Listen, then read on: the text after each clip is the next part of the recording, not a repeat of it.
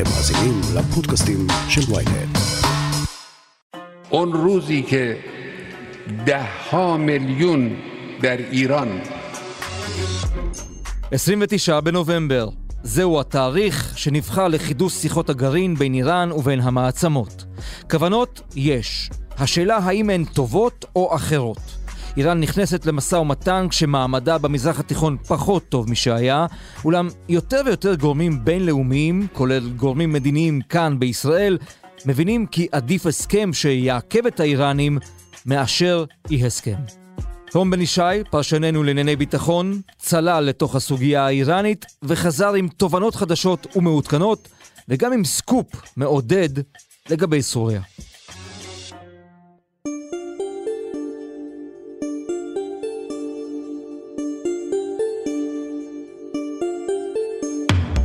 הכותרת, פודקאסט החדשות של ynet עם עטילה שומפלבי. נועם בן ישי, המועד הוא 29 בנובמבר, המשא ומתן אמור להתחדש. יש סיכוי בכלל כלשהו שהאיראנים באים לשולחן הזה, לשולחן המשא ומתן, כשידיהם נקיות והם רוצים לחתום על הסכם כזה או אחר עם המערב? כן, מפני שהמשטר הנוכחי, שהוא משטר שמרני מאוד, לחוץ להיפטר מהסנקציות שהכניסו את איראן למצוקה כלכלית ותברואתית חמורה ביותר, שמתבטאת אפילו במחסור במים, במחסור בדלק, בהפסקות חשמל. המצב באיראן הוא לא טוב. המשא ומתן נותן להם סיכוי שהאמריקנים יורידו מעליהם את הסנקציות. לעומת זאת, אם הם לא ייסעו וייתנו ברוח טובה, אז האמריקאים יביאו גם את האירופים להטיל עליהם סנקציות, ומזה הם חוששים. לעומת זאת, הרוסים והסינים תומכים בהם, אבל זה לא חדש. Yesterday, together with Prime Minister Johnson and Merkel and Macron, uh, President Macron, we came together to uh, to reiterate our shared belief that diplomacy, diplomacy is the best way to prevent Iran from gaining a nuclear weapon, and we discussed how best to encourage Iran to resume. אבל הם מאוד חוששים מזה שהאמריקאים, ממשל ביידן, בניגוד לטראמפ שהלך את כל הדרך לבדו, יצליח לרתום את האירופים, כלומר את גרמניה, צרפת, בריטניה ואיטליה, לסנקציות חדשות על איראן, ומזה הם חוששים מאוד. כלומר, יש פה גם גזר, הסרת הסנקציות, וגם מקל שאנחנו לא מעריכים כמה הוא גדול מנקודת ראות איראנית. אתה פרסמת במהלך סוף השבוע תחקיר גדול מאוד בוויינט לגבי התמונה הכוללת בכל מה שנוגע לאיראן. ואחת השאלות הכי מעניינות, אני חושב, שניתן לשאול בעת הזו, נוגעת למשטר החדש הזה שישנו שם. יש נשיא חדש, זה אנחנו כבר יודעים, אבל זה הרבה יותר מורכב, כי יש רמיפיקציות לסיפור הזה. נכון. המשטר החדש באיראן הוא משטר אולטרה שמרני. הם גם החליפו את כל פקידי הממשל. זאת אומרת, זה לא רק הדרג הפוליטי הוא שונה, הם החליפו גם את פקידי הממשל עד לדרגים בינוניים, נגיד ככה. וזה נובע מסיבה אחת. و صده ها هزار در عراق و بعضی کشورهای دیگر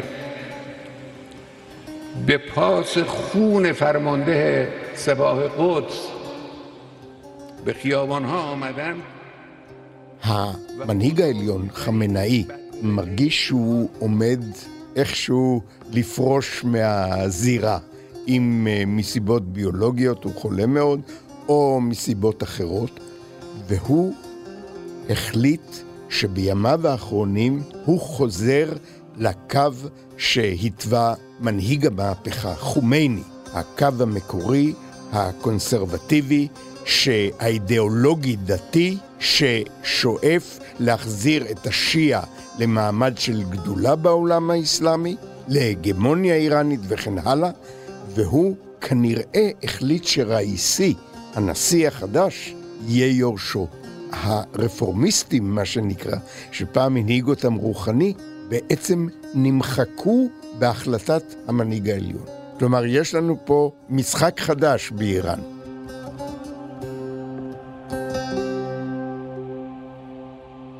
המשמעויות הן א', בעניין הגרעין. עניין הגרעין הופך עכשיו לנושא הרבה יותר חשוב, מפני שאיראן מיליטנטית צריכה איזה מטריית ביטחון שבחסותה היא תפעל, נגיד, תפעיל את כל שלוחיה ברחבי המזרח התיכון וכן הלאה, ותפעל לשיפור מעמדה ההגמוני באזור, ותוכל לקדם את עצמה למצב שבו היא מדינה סף גרעינית אמיתית. כלומר, מדינה שהיא רחוקה כדי סיבוב מברג מנשק גרעיני. הם לא רוצים להיות בעלי נשק גרעיני במוצהר, כי יש נגד זה גם פתווה, צו דתי, שהוציא חומייני וגם חמנאי, הם לא רוצים להיות מדינה גרעינית, אבל הם רוצים שכולם ידעו שיש להם יכולת להשיג נשק גרעיני בתוך זמן קצר מאוד, כלומר חודשים.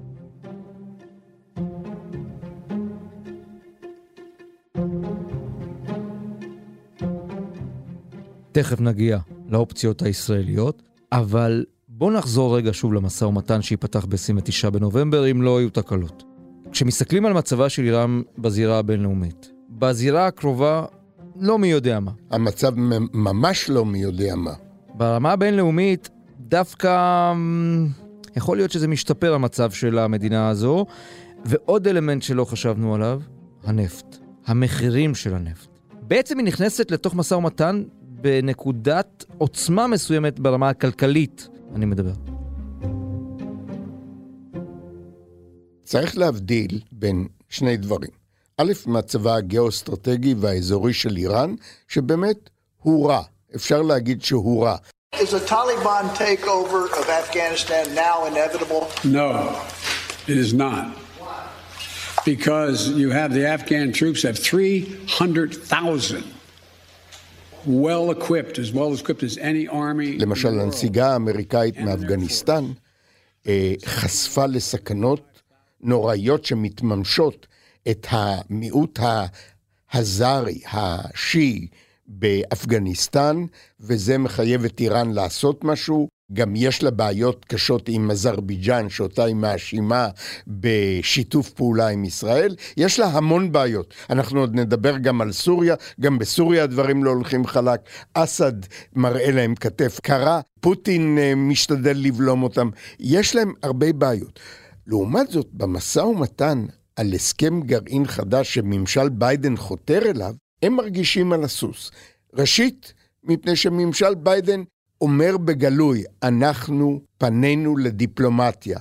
והם יודעים שגם למרות שג'ק סליבן, היועץ לביטחון לאומי, או שר החוץ אנטוני בלינקן, אומרים מדי פעם שכל האופציות על השולחן, הם יודעים שהאופציה הצבאית לא באמת על השולחן מנקודת ראות בית. זה דבר חשוב מאוד. דבר חשוב שני, סין ורוסיה תומכות בהם. תומכות בהם בגלוי. לא ייתנו למשל לאו"ם להטיל עליהם סנקציות חדשות. יטילו על זה וטו במועצת הביטחון.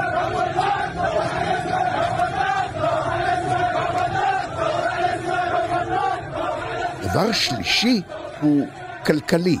הזינוק במחירי האנרגיה, הנפט והגז בשוק העולמי, שהתחיל לפני חודש, אולי חודש וחצי, פתאום מילא את קופת האוצר האיראני. נכון שיש עליהם אמברגו נפט וגז אמריקאי שלא נותן להם לייצא, אבל הם מבריחים. ויותר מזה, ממשל ביידן, כמחווה של רצון טוב, מעלים עין מחלק גדול מההברחות, בעיקר אה, לוונצואלה, לסין, סין היא הקניין העיקרי, לצפון קוריאה, וגם לרוסיה. רוסיה קונה נפט מהאיראנים בזול, נפט מוברח, ומוכרת אותו ביוקר בתור נפט שלה ב, ב, ב, בשוק העולמי. כלומר, האיראנים כרגע פתאום רווח להם. הם התמודדו די בהצלחה. עם הסנקציות של טראמפ. It just seems that no matter where you go, especially in the Middle East, Iran is behind it. Wherever there's trouble, Yemen, Syria, no matter where you have it, they restart their nuclear program they will have bigger problems than they have ever had before. Thank you very much, everybody. Thank you. הם אה, לא מאושרים, איראן בבעיות כלכליות, כמו שאמרנו, אבל אה, הם בנו כלכלת התנגדות שמייצרים בעצמם תחליפי יבוא, הם אה, חיזקו את מנגנוני ביטחון הפנים שמונעים כל מרידה בגלל, מסיבות כלכליות. כל תנועות המחאה הכלכליות פשוט דוכאו באכזריות אינסופית. ולכן האיראנים מרגישים היום, כשהם באים למשא ומתן על הסכם הגרעין, שאנחנו לא ממהרים. עדיין המטרה שלהם היא להסיר את הסנקציות, שזה חיוני לא רק לאזרח האיראני, זה חיוני בראייתם לשרידות המשטר, בעיקר כשהוא משטר נוקשה ושמרני. המטרה המשנית, הם רוצים להגיע למצב שבו יש להם את ליבת הנשק הגרעיני, לא את כל מתקן הנפץ הגרעיני, אבל את ליבת הנשק הגרעיני יש להם מקצה לקצה, מאורניום טבעי ועד לשני חצאי כדור של מתכת אורניום, שאותם אתה מתקין כליבת הפצצה. שזה בעצם הופך את כל המשא ומתן הזה לסוג של הליכה על הסף, כל הזמן לשחק בשטח האפור הזה של כן כן, אנחנו רוצים משא ומתן, מצד שני להמשיך להתקדם לאט לאט לעבר אותו, אותה נקודת סף. בזמנים כלליים יותר, או מדויקים יותר, זה אומר שמה, באיזו נקודה בזמן אפשר לומר שלאיראנים, לו היו רוצים, יכולה להיות פצצה ביד. מרגע זה, עכשיו אנחנו בנובמבר 2021. מתי הם יכולים להגיע לפצצה? יש דעות שונות ואני לא אלאה אותך עם, עם כל המומחים שנותנים זמנים אחרים. אם נגיד המנהיג העליון חמינאי אומר היום, הרגע, אני רוצה נשק גרעיני, תרוצו אל הנשק הגרעיני. זה ייקח לו בין שנה לשנתיים. אז יוסי כהן, ראש המוסד לשעבר, צודק. יוסי כהן מאמץ את הגישה האמריקאית, שמדינה גרעינית או מדינה סף גרעינית היא מדינה שיש לה את כל מרכיבי מתקן הנפץ ביד והיא רק צריכה להבריג אותם ביחד, לאסוף אותם. לאיראן אין את כל מרכיבי הפצצה. איראן קרובה מאוד כרגע למרכיב העיקרי של מתקן הנפץ הגרעיני, והוא הליבה, שעשויה מאורניום מועשר, משני חצאי כדור של אורניום מועשר בצורת מוצק, אורניום מתכתי. אגב, העניין הזה של הפיכת הגז, האורניום המועשר, למצב של מתכת אורניום בדחיסה נכונה, וזה זה לא דבר פשוט. הם הצליחו להעשיר כמה גרמים. אנחנו יודעים היום בדיוק כמה יש להם. אבל מה שהם עשו בחודשים האלו, שבהם הם אה, פרצו לעבר תוכנית הגרעין, זה הם העשירו בהתחלה ל-20 אחרי כן העלו ל-60 והיום הם, אם הם רוצים, יש להם גם צנטרפוגות מתקדמות שהם יכולים להשאיר מהר מאוד, IR6, שהם יכולים להשאיר במהירות פי 4. המהירות היא פי 4 לרמה של 90 אחוז. ומזה אנחנו חוששים מאוד. מיד נמשיך עם הכותרת, אבל לפני כן יש לנו משהו לספר לכם. היי, כאן יובל פלוטקין. מאז ומתמיד העולם מלא בסיפורים שעוברים מפה לאוזן. קונספירציות, שמועות, אגדות אורבניות, פיסות רכילות ועוד. בפודקאסט שלי, נא להפיץ, אנחנו מדברים בדיוק על הדברים האלה. בכל פרק ניקח סיפור אחד, מסעיר ושנוי במחלוקת, וננסה להבין מה עומד מאחוריו. מי האנשים שמפיצים אותו ומה הם מרוויחים מכך. ויותר חשוב, האם הם באמת מאמינים לסיפורים שהם מפיצים? חפשו נא להפיץ בוויינט או באפליקציות הפודקאסטים שלכם, ונשתמע.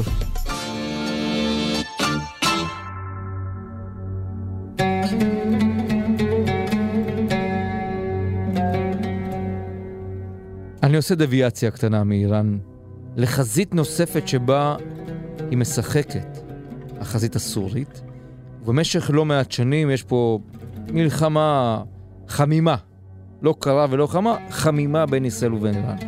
וישראל לא מוותרת. יש חשד, מפציצים. מה היחס של המשטר האיראני כלפי המשך המדיניות הקיימת מאז 2012 בסוריה? האם הם מתכוונים להמשיך לנסות ולהתבסס צבאית בסוריה? אני בטוח שאני אפתיע אותך, כנראה שלא. כנראה שהאיראנים החליטו שהמיזם הסורי שלהם הוא גם עולה להם יותר מדי, גם בכסף וגם באבדות וגם ביוקרה. מ-2012 ישראל מבצעת את המב"ם, לפי פרסומים זרים כמובן, שזה המערכה שבין המלחמות, כדי למנוע מאיראן מלבסס חזית נוספת על החזית הלבנונית שמוחזקת על ידי חיזבאללה בסוריה. הם קיוו שיהיה להם כבר אה, בשלב הזה עשרות אלפי אנשי מיליציות שיעיות שמוכנות להסתער על יישובי הגבול הישראלים ושיהיה להם יכולת לשגר טילים מדויקים מסוריה וטילי שיעיות וכל זה. ובפועל הם לא הצליחו. הם לא הצליחו והגיעו כנראה בטהרן להוריד את הרגל מהגז ולהשתדל לשמר את מה שהם בנו, בעיקר את המסדרון היבשתי מטהרן דרך עיראק וסוריה ללבנון, להמשיך לחזק את חיזבאללה ולנסות לדייק את הטילים והרקטות שיש בידי חיזבאללה, אבל לא לבנות בסוריה מערך צבאי איראני, או מופעל על ידי האיראני, שלוח של האיראנים, עצמאי. שזה מדהים, כי הם השקיעו בזה המון, ואפשר לומר שמדינת ישראל וצה"ל והמוסד הצליחו פה מעבר uh, למה שהיה משהו. דרך אגב, זה נמשך גם עכשיו, אבל לא רק בגלל. הפעילות הצבאית שלנו, אלא זה נובע, המצב הזה, הוויתור הזה, האיראני, או הורדת הרגל מהגז האיראנית, נובעת מעוד שתי סיבות. אחת היא בשאר אסד.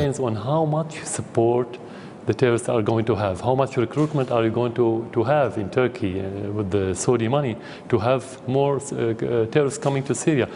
Their aim is to prolong the war. בשאר אסד הצליח להשתלט על המדינה שלו. הוא רואה שישראל תוקפת, זה מערער את שלטונו, זה לא מאפשר לו להזמין, נגיד, מדינות כמו איחוד האמירויות וסעודיה, לשקם ולהשקיע כסף בסוריה, והוא אומר לאיראנים, באימא שלכם, תנו לי להתרומם סוף סוף. הצלחתי לעמוד בגבורה רבה. במלחמת אזרחים איומה, שעוד לא הסתיימה אגב. יש לי את הטרוריסטים, הוא קורא להם הסונים באידליב, יש לי חלק שנשלט על ידי הכורדים והאמריקאים בצפון מזרח, אבל רוב סוריה היא שלי, אני רוצה להשתקם, אני לא רוצה כל הזמן שהישראלים יפציצו. לפי הפרסומים הזרים, ישראל ממשיכה ונותנת לו עוד ועוד סיבות. דבר נוסף, הרוסים לא רוצים שהאיראנים יתחרו בהם בשיקום סוריה. הולך להיות פה מה שנקרא windfall profit, והם לא רוצים שהאיראנים יתחרו, והאיראנים מתחרים בהם כבר עכשיו. ולכן האיראנים נמצאים במצב שבו הם נאלצים לנשוך את השפה, והם באמת נושכים את השפה, כי מי שבא לעזרתו של אסד, אם אני מביט על זה מנקודת ראות איראנית וסורית, כשאסד עמד ליפול זה היו האיראנים. הרוסים הגיעו רק ב-2015. האיראנים היו שם והשקיעו בו מיליארדים כדי לשמור על שלטונו, וגם הכריחו את חיזבאללה לעזור לו. ועכשיו, אסד מראה להם כתף קרה. איך שגלגל מסתובב לו. I've been speaking about the need to prevent Iran from developing nuclear weapons for over 15 years. I speak about it now because the hour is getting late. Very late. I speak about it now because the Iranian nuclear calendar doesn't take time out for anyone or for any... היינו במשך הרבה מאוד שנים עם דוקטרינת נתניהו, הרבה נאומים, הרבה איומים, הרבה מילים בובסטיות, כולל עימות עם הממשל האמריקני הקודם של אובמה. עכשיו יש ממשל חדש שם, ממשל חדש כאן. קודם כל, מה עמדת ישראל במשא ומתן הזה? דוקטרינת נתניהו אאוט. זה לא רק העניין הזה של העימות עם האמריקאים והנאומים. דוקטרינת נתניהו אומרת, אין הסכם עם האיראנים. האיראנים מבינים רק כוח. אנחנו... אולי הוא צודק. אני לא אמרתי שהוא לא צודק. אני מציג את התזה שלו, אני חושב דרך אגב שהוא לא צודק. התזה של נתניהו אומרת לא הסכם עם האיראנים, או שהמשטר יתמוטט, ואז יהיה לנו עניין עם איראן חדשה, שתוותר על הגרעין, כמו שאוקראינה ויתרה, כמו שקזחסטן ויתרה, או שאנחנו נפעל באופן שיהרוס את תוכנית הגרעין האיראנית ויעכב אותה למשך שנים רבות באמצעות כוח צבאי. עכשיו, נתניהו שם את כל הז'טונים על טראמפ, על הפרישה של טראמפ ועל הסנקציות. זה לא עבד. המשטר לא התמוטט, והוא מתמודד יחסית בהצלחה עם, ה, עם הסנקציות. עכשיו הוא מנסה להסיר את הסנקציות. בשנתיים וחצי האחרונות איראן התקדמה מאוד, אה, למעשה לנקודה הכי מתקדמת בהיסטוריה לעבר פצצה. הם לא מתרשמים מנאומים וממילים, אה, רק מעשים אה, יעצרו. ולכן, אבל עזוב, זה מה ש... במדינת ישראל גם שינו את הדוקטרינה. והיום במדינת ישראל האסטרטגיה הרווחת היא טוב יותר הסכם עם איראן, שמעכב את איראן ומשבש את לוח הזמנים, מאשר בלי הסכם, כמו שהיה בימי טראמפ. כלומר, אנחנו תומכים בגישה של ממשל ביידן, שחותר לחזור להסכם. אבל אנחנו אומרים לממשל ביידן, את ההסכם, הסכם טוב עם האיראנים, לא תשיגו באמצעות חנדלח. לא תשיגו באמצעות כל מיני מחוות והטבות וזה. אתם צריכים להיות קשוחים עד הרגע האחרון. בפוקר משחקים בפנים חתומות ולא בחיוכים. למעשה, אנחנו בשני מסלולים כאן. המסלול הראשון אומר, כלפי חוץ, נאומים בומבסטיים, אנחנו נגד הסכם, הסכם זה רע וכולי. מצד שני, דה פקטו, הממשלה הישראלית מאמצת את העמדה הביטחוניסטית של צה"ל, המוסד וגורמים נוספים שאומרים, עדיף הסכם מאשר ללא הסכם, ושמענו כבר גורמים לשעבר שפרשו ודיברו על כך. האם מדינת ישראל בכל זאת נמצאת בנקודה שבה היא יכולה לתקוף בצורה יעילה את תוכנית הגרעין האיראנית? התשובה היא כן. היא מסוגלת לתקוף. השאלה היא אם היא צריכה לתקוף. העניין של התקיפה הוא הרבה יותר מסובך ממה שחושבים. מפני שאתה קודם כל צריך שתהיה לך יכולת. מה זה אומר יכולת? בטח, מטוסי חיל האוויר יכולים לטוס ולהפציץ באיראן. השאלה היא כמה מהם יחזרו, והשאלה היא מה תהיה התגובה האיראנית, כלומר, מה המחיר. השאלה היותר חשובה היא, מה נשיג בתקיפה כזאת? האם תקיפה כזאת, שלבטח נשלם עבורה מחיר, תיתן לנו את התוצאה הרצויה? זו שאלה שעדיין אין עליה תשובה. ושאלה נוספת היא, מתי? ושאלה עוד אחת היא, האם האמריקאים ילכו איתנו? תראה, במדינת ישראל מעריכים היום שאנחנו, אם נפעל, נצטרך לפעול לבד. האמריקאים, זה לא יהיה מטס של מפציצים אמריקאים, F-35 ו-F-15 ישראלי. אם תהיה תקיפה צבאית קינטית, ישראל תצטרך לעשות אותה לבד. יש גם שיטות תקיפה אחרות, שאפשר לשלב ביניהם וכן הלאה. יש גם שיטות ואמצעי תקיפה שעוד אינם בידינו, אבל יהיו בידינו בעוד זמן לא רב. כלומר, אי אפשר לתת תשובה חד משמעית. אבל העיתוי הוא חשוב מאוד. העיתוי. העיתוי, כן. מתי? באיזה שלב שבו נמצאת תוכנית הגרעין האיראנית, אנחנו תוקפים.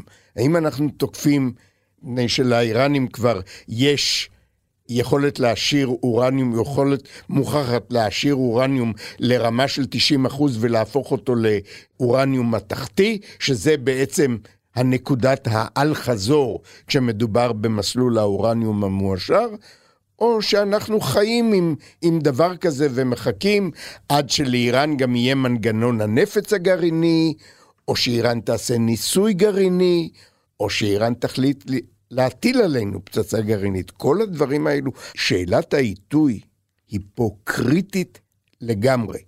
ולכן גם אין עדיין תשובה, מפני שכל השאלות האלו לגביהן יש סימן שאלה, אני מזכיר לך. איראן עוד לא שם. איראן נזהרת כרגע, ו- וזה חשוב, לא להשאיר ל-90 אחוז. היא הלכה עד 60 אחוז, שבו זה דרגת העשרה שמתאימה למוטות דלק בסוגים מסוימים של כורים גרעיניים, אבל ל-90 אחוז, את הקפיצונת הזאת ל-90 אחוז, היא עוד לא עשתה. היא העשירה לאורניום מתכתי כבר, אבל גרמים בודדים. אני מדבר על גרמים, לא קילוגרמים. כולם משחקים בגרעינים. רום בן ישי, פרשננו. מרתק. ממש מרתק. תודה רבה. עד כאן הכותרת להפעם. אתם מוזמנים לעקוב אחרינו בוויינט, בספוטיפיי או בכל אפליקציות הפודקאסטים באשר הן. אתם יכולים למצוא שם פרקים נוספים, כמו הפרק "המוות המסתורי שהביא את אגדה". דרגו אותנו באפל פודקאסט ושילחו את הפרק לחבר שעדיין לא שמע את הכותרת של היום. עורך הפודקאסטים הוא רון טוביה, על ההפקה גיא סלם, שחה ברקת וערן רחמני, על הסאונד ניסו עזרן. סיון חילאי, גם היא חברה בצוות הכותרת. אני עטילה שומפלבי, מחר נהיה כאן שוב עם פרק נוסף.